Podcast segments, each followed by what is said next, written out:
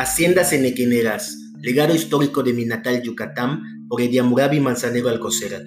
A través de este nuevo podcast te presentaré las haciendas enequeneras ubicadas en el municipio de Mérida, en el estado de Yucatán. Hacienda Xoclam. La hacienda Xoclam es una hacienda ubicada al poniente de la ciudad de Mérida, en el estado de Yucatán, México. Según datos históricos, el nombre Xoclam proviene del idioma maya. En 1910, cambia su nombre de Xoclam a San José Xoclam.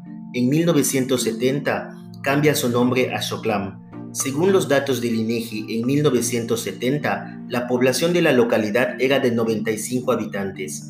La hacienda Xoclam actualmente es parte de la denominada mancha urbana de la ciudad de Mérida.